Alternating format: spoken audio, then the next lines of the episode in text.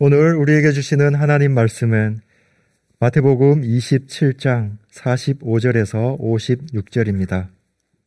제6시로부터 온 땅에 어둠이 임하여 제9시까지 계속되더니 제9시쯤에 예수께서 크게 소리질러 이르시되 엘리 엘리 라마 사박다니 하시니 이는 곧 나의 하나님 나의 하나님 어찌하여 나를 버리셨나이까 하는 뜻이라 거기 섰던 자 중 어떤 이들이 듣고 이르되 이 사람이 엘리야를 부른다 하고 그 중에 한 사람이 곧 달려가서 해면을 가져다가 신 포도주에 적시어 갈대에 끼어 마시게 하거늘.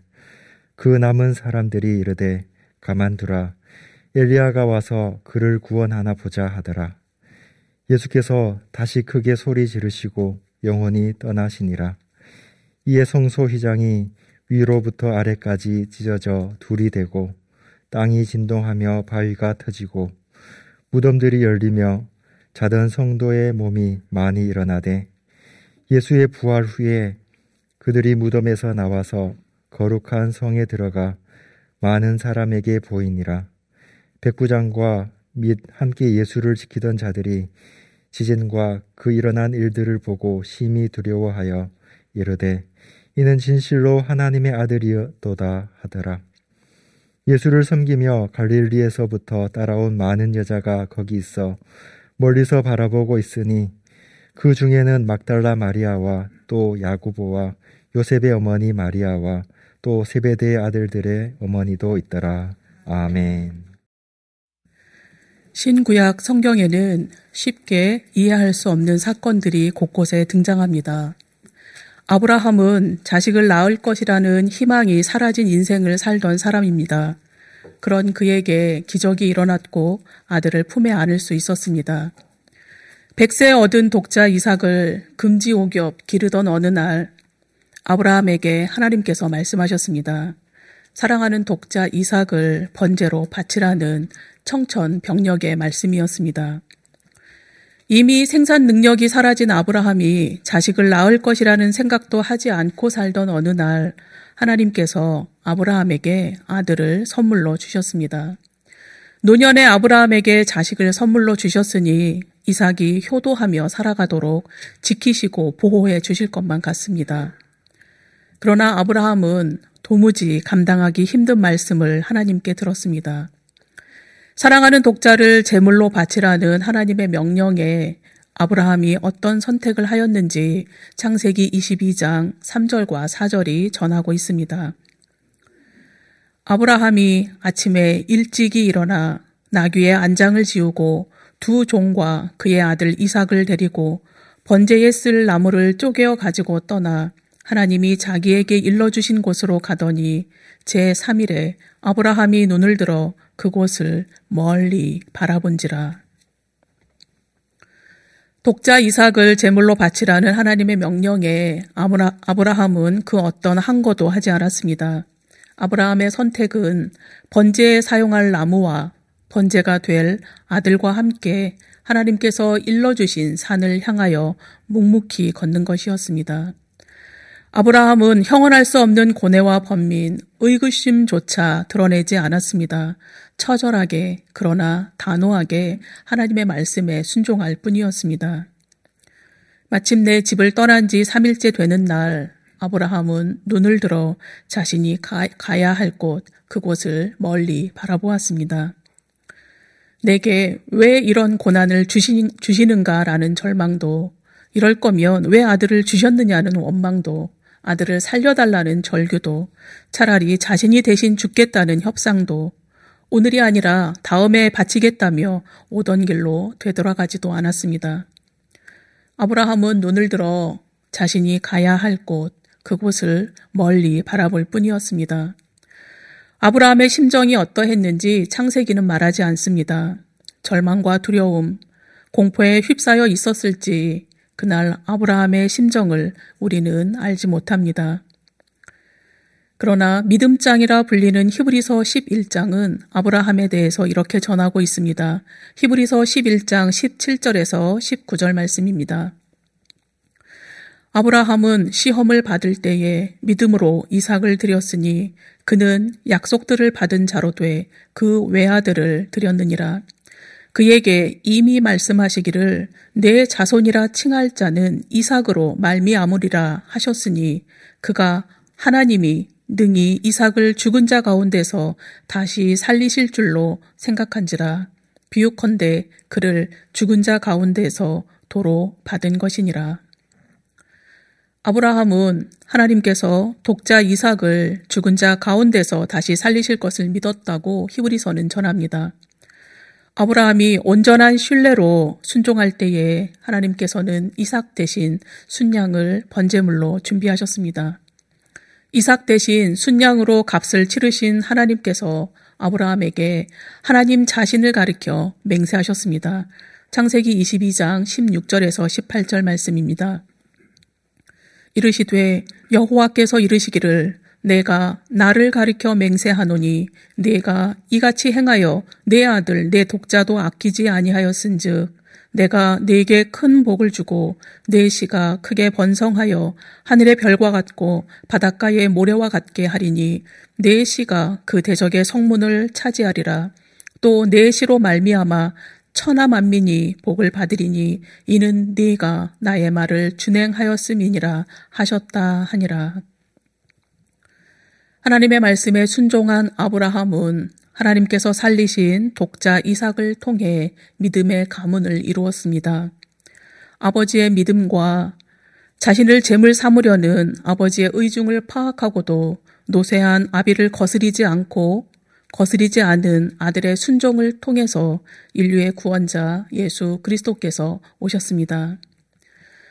아브라함을 통해 인간의 이성으로 용납되는 일만 순종하는 것이 아니라 인간이 만든 규칙과 도덕, 윤리와 인륜까지도 하나님의 말씀보다 앞세우지 말아야 한다는 것을 깨닫게 됩니다. 이사야서는 하나님의 생각은 우리의 생각과 다르고 하나님의 길은 우리의 길과 다르다고 증거합니다. 땅, 하늘이 땅보다 높은 것 같이 하나님의 길은 우리의 길보다 높으며 하나님의 생각은 우리의 생각보다 높습니다. 이 높으신 하나님의 사랑은 인류가 살아오는 동안 한순간도 멈춘 적이 없습니다. 그래서 우리의 기준으로 이해할 수 없는 방법으로 구원을 이루신 하나님의 일하심은 우리의 머리로 이해할 수 있는 것이 아니라 믿음으로 받아들여야 하는 일입니다.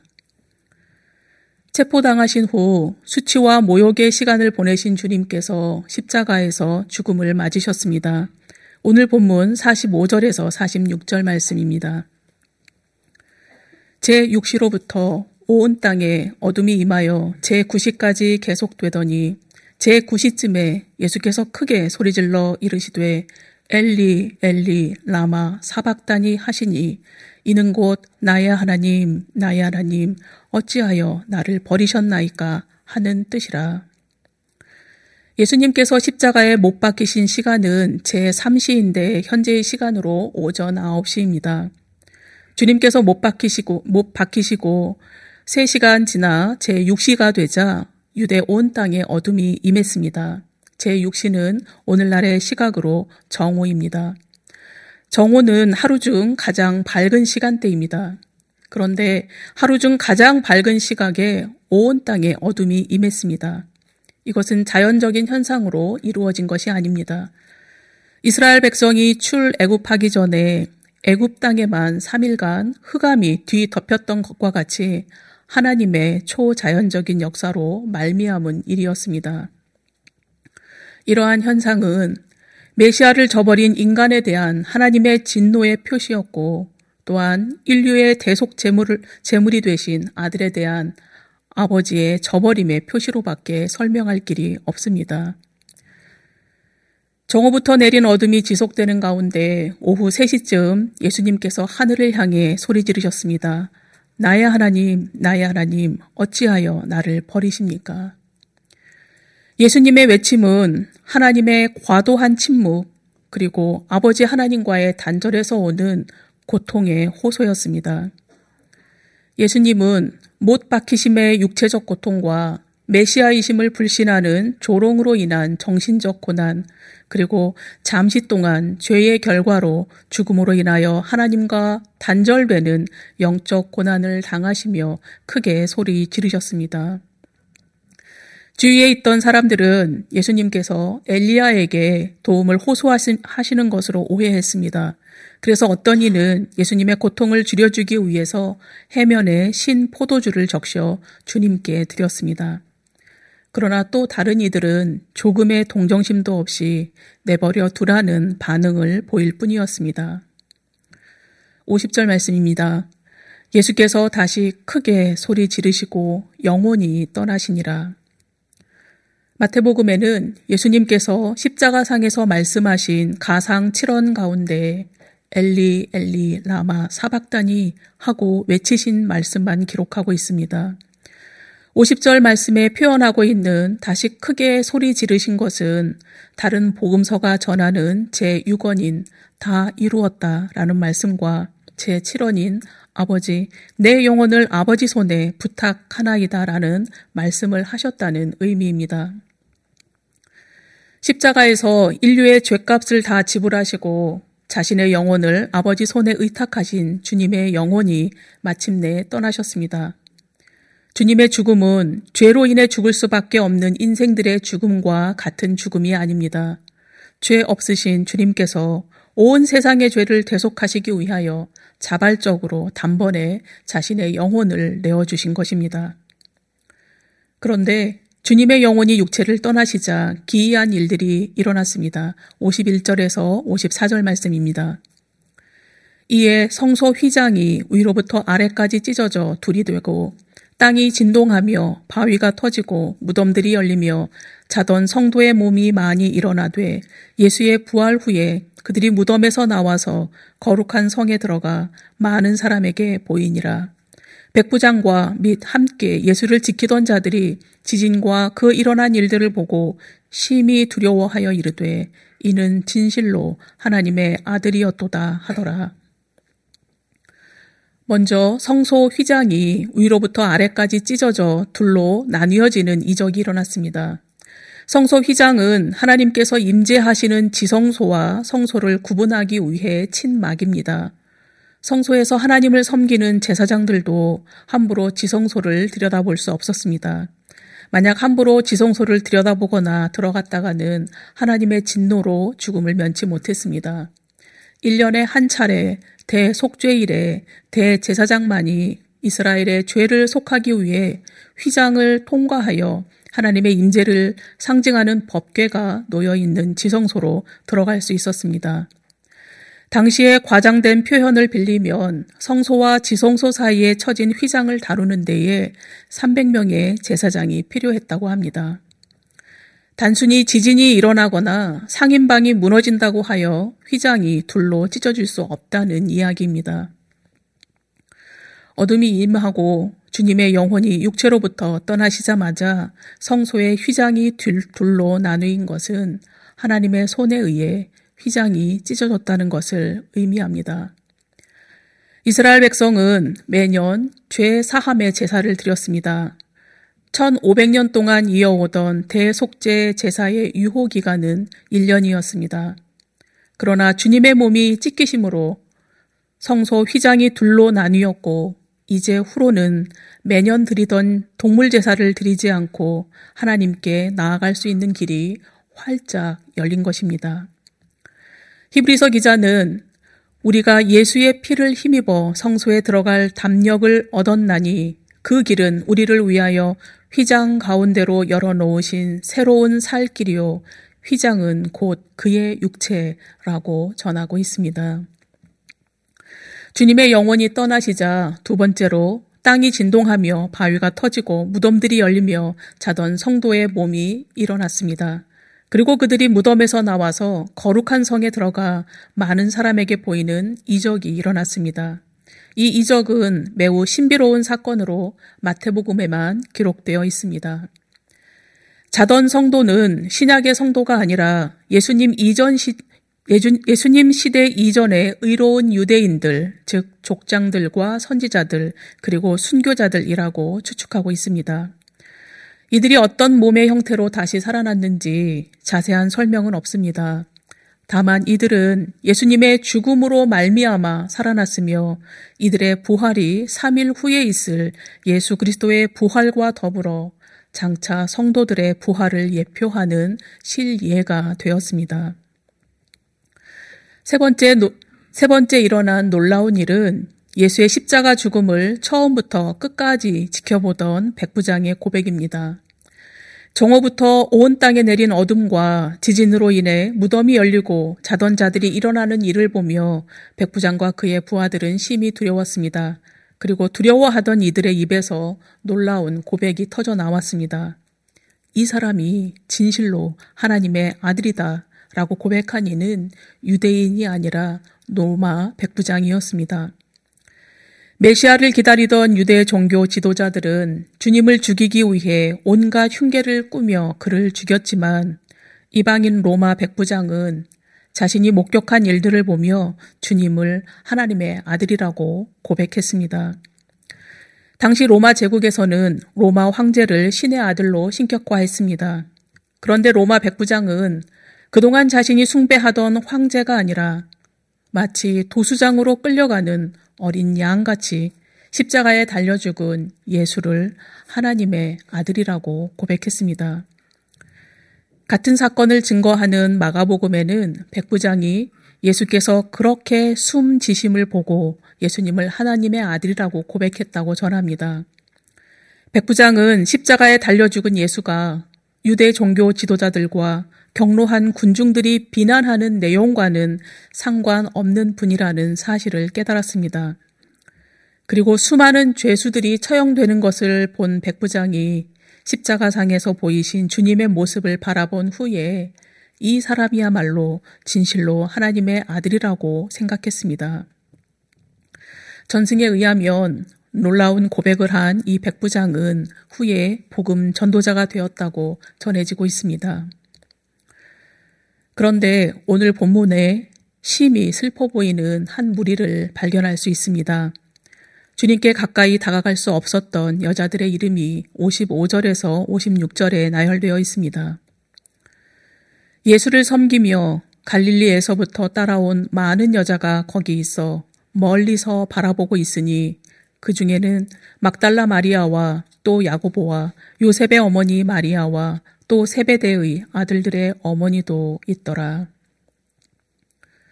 주님과 함께 죽겠다고 호언 장담하던 제자들은 요한을 제외하고 모두 도망쳤습니다. 그러나 주님으로 인해서 새 생명을 얻고 주님을 섬기던 여자들은 도망치지 않고 주님의 십자, 십자가 죽음을 끝까지 바라보았습니다. 55절 말씀에 거기 있어로 번역된 단어는 미완료 과거로 그들이 머물러 있었다라는 의미입니다. 갈릴리에서부터 따라온 여자들은 십자가에 달리신 주님을 먼 거리에서 몇 시간이나 계속해서 바라보고 있었던 것입니다. 또한 바라보다로 번역된 데오 루사이의 원형 데오 레오는 무관심하게 방관한 것이 아니라 깊은 관심을 가지고 바라본다는 의미의 동사입니다. 예수님을 따르던 여자들은 애타는 심정으로 처형 당하시는 주님을 멀리서 바라볼 수밖에 없었습니다. 아브라함은 백세에 낳은 독자 이삭을 제물로 바치라는 하나님의 말씀에 말할 수 없는 번민과 애타는 심정으로 아들을 바라보았을 것입니다. 그러나 아브라함이 찢긴 심령으로 자신이 가야 할 길을 믿음으로 내딛는 모습을 바라보시던 하나님께서 순양을 준비하셨습니다. 서두에서 말씀드린 것처럼 신구약 성경에는 우리의 지식과 상식으로 이해할 수 없는 사건들로 가득합니다. 하나님의 섭리는 우리의 머리가 아니라 믿음으로 받아들여야 합니다. 그 중에 가장 크고 중요한 사건은 바로 십자가 사건입니다. 십자가 사건은 하나님께서 인간을 창조하시고 무관심으로 방관하신 것이 아니라 처음부터 끝까지 깊은 관심을 가지고 바라보신 결과입니다. 왜 내게 이런 고난을 주시는가? 하나님이 살아 계시기는 한 것인가? 라고 우리가 질문을 가질 때에도 나와는 너무도 멀리 계신 분으로 불신할 때에도 하나님은 우리 가장 가까이에서 애타는 심정으로 우리를 바라보고 계십니다. 그 증거가 바로 십자가입니다. 십자가의 죽음으로 성소 휘장이 둘로 나뉘었습니다. 이제 후로는 누구든지 믿음으로 담대히 하나님께 나아올 수 있게 하셨습니다. 그러나 우리를 하나님께 가까이 나아가지 못하게 하는 것이 있습니다. 바로 죄입니다. 죄는 우리를 하나님과 멀어지게 합니다. 아담과 하와는 하나님처럼 될 수 있다는 사단의 유혹을 하나님의 말씀보다 가까이 했습니다. 스스로 하나님처럼 살아보겠다고 내 인생의 주인으로 살아보겠다고 선택한 교만의 결과로 죄가 들어왔습니다. 죄의 삭은 사망입니다. 성경은 하나님과 분리된 것이 죄라고 증거합니다. 그래서 하나님과 다시 화목하게 되는 것이 모든 인생들의 우선되는 과제입니다. 예수 그리스도의 순종으로 우리가 하나님과 화목할 수 있는 길이 열렸습니다. 하나님의 새로운 초대에 응답하며 하나님과 멀어졌던 관계를 회복할 길은 오직 십자가 뿐입니다. 그런데 왜 십자가이어야 했을까요? 미즈노 겐조는 초등학교 4학년 때 뇌성마비를 앓으며 전신마비 장애인이 되었습니다. 그때부터 40여 년간 여석한 다다미방에 누워서 살았습니다. 그가 움직일 수 있는 것은 눈밖에, 눈밖에 없었습니다. 하루하루 죽을 날을 기다리던 그에게 마을의 목사님이 전해준 성경을 읽다가 그리스도를 주님으로 만날 수 있었고 자신의 존재 의미를 발견하였습니다. 그 이후 미즈노 겐조의 어머니는 아들이 눈을 깜빡이면서 어렵게 자신의 의사를 표현하는 내용을 한 글자 한 글자 노트에 받아 적었습니다. 미즈노 겐조는 마음속에 글자가 튀어 올라올 때마다 눈을 깜빡이며 표현하였고 그 글들은 시집이 되었습니다. 눈 깜빡이 시인 미즈노 겐조가 출간한 네 권의 시집에서 뽑은 시들을 한 권으로 묶은 시선집의 제목은 감사는 밥이다입니다. 날마다 밥으로 허기진 배를 채우듯 감사로 메마르고 지친 영혼을 풍성하게 만들라고 말하고 있습니다. 그의 시 몇 편을 읽어드리겠습니다. 내 은혜가 내게 족하다.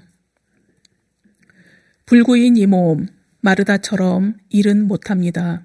그러나 마리아처럼 조용한 마음으로 주님의 말씀을 배우겠습니다. 오직 이 은혜에 감사드릴 뿐입니다. 내 평생의 소원. 고맙습니다 하고 소리내어 엄마에게 말하고 싶다. 감사합니다 하고 소리내어 나를 찾아오는 분들께 말하고 싶다. 하나님 아버지라고 소리내어 크게 불러보고 싶다. 하늘에 계신 우리 아버지.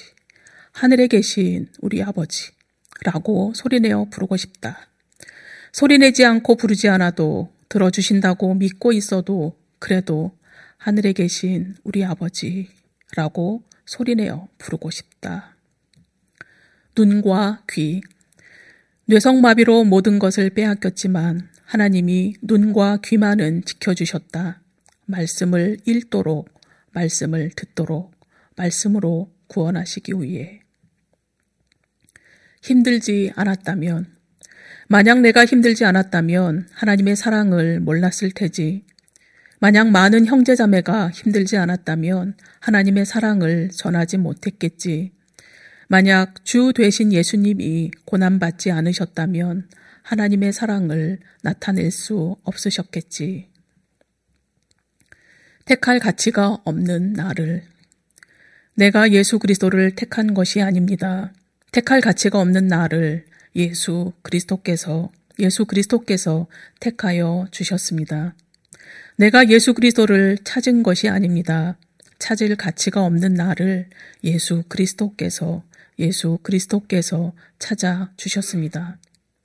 내가 예수 그리스도를 사랑한 것이 아닙니다.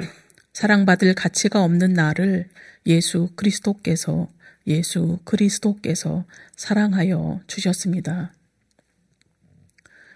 미즈노 겐조 시인의 고백처럼 십자가의 사랑이 아니면 하나님의 새로운 초대에 응답할 수 없습니다. 십자가만이 죄를 해결하고 하나님과 멀어졌던 관계를 회복할 수 있기에 하나님께서 독생자 예수 그리스도를 십자가에 못 박으셨습니다. 일상을 살아가는 우리에게 날마다 해결해야 하는 중요한 일들이 있습니다. 가족을 책임져야 하는 일들, 직장인으로 감당해야 하는 일들, 사회 구성원으로 수고해야 하는 일들이 있습니다. 매일 분주한 일상을 살아가는 우리가 온 마음과 정성을 다해 십자가를 만나지 않고는 당장 내 눈앞에 있는 문제가 더 크게 다가올 수밖에 없습니다. 그러나 십자가가 나를 향하신 하나님의 사랑이라는 것을 깨닫는 순간 아무리 급하고 아무리 중요한 일이라 하더라도 먼저 하나님 앞으로 담대히 나아갈 수 있습니다. 예수님께서 요한복음 16장 33절을 통해 말씀하셨습니다. 이것을 너희에게 이르는 것은 너희로 내 안에서 평안을 누리게 하려 함이라. 세상에서는 너희가 환난을 당하나 담대하라. 내가 세상을 이기었노라. 환난이 없거나 환난을 피해갈 수 있는 인생은 없습니다. 그러나 우리는 우리에게 닥친 환난을 담대히 이길 수 있습니다. 우리에게는 이미 십자가로 세상을 이기신 예수 그리스도와 우리 한 영혼 한 영혼을 깊은 관심과 사랑의 눈으로 이 시간도 바라보고 계신 하나님이 나의 하나님, 우리의 하나님 되시기 때문입니다. 우리의 삶을 바꾸며 우리 운명과 직결된 소중한 십자가를 오늘도 진정으로 바라보는 은총이 100주년 기념교회 공동체 안에 넘쳐나기를 소망합니다. 기도드리시겠습니다. 하나님 아버지, 하나님께서는 아브라함을 시험하시며 그 무엇보다 그 누구보다 하나님 하나님의 말씀에 신실한 사람을 찾으셨습니다. 아브라함은 이해할 수 없었지만 하나님께서 독자 이삭을 다시 살리실 것을 믿었습니다. 그래서 담대히 걸을 수 있었고 하나님이 멀리 계시지 않고 가장 가까이에서 다급히 이삭을 살리시는 모습을 목도할 수 있었습니다. 이삭은 살리셨으나 당신의 독생자 예수 그리스도는 십자가에 못 박으신 하나님, 하나님께서 성소의 휘장을 찢으시고 누구든 담대히 하나님 앞으로 나아오게 하셨습니다. 십자가를 통해 우리의 죄값을 다 갚아주신 하나님의 사랑을 힘입어 담대히 하나님 앞으로 나아가게 하여 주옵소서. 주저하지 않고 곁눈질하지 않고 뒤돌아보지 않고 오직 담대히 십자가만 바라보며 승리하는 우리의 인생 되게 하여 주옵소서. 그리하여 우리가 사는 날 동안 한이 없이 넓으신 우리 주님의 사랑을 온 천지 울리도록 날마다 찬송하게 하여 주옵소서. 예수님의 이름으로 기도드립니다. 아멘.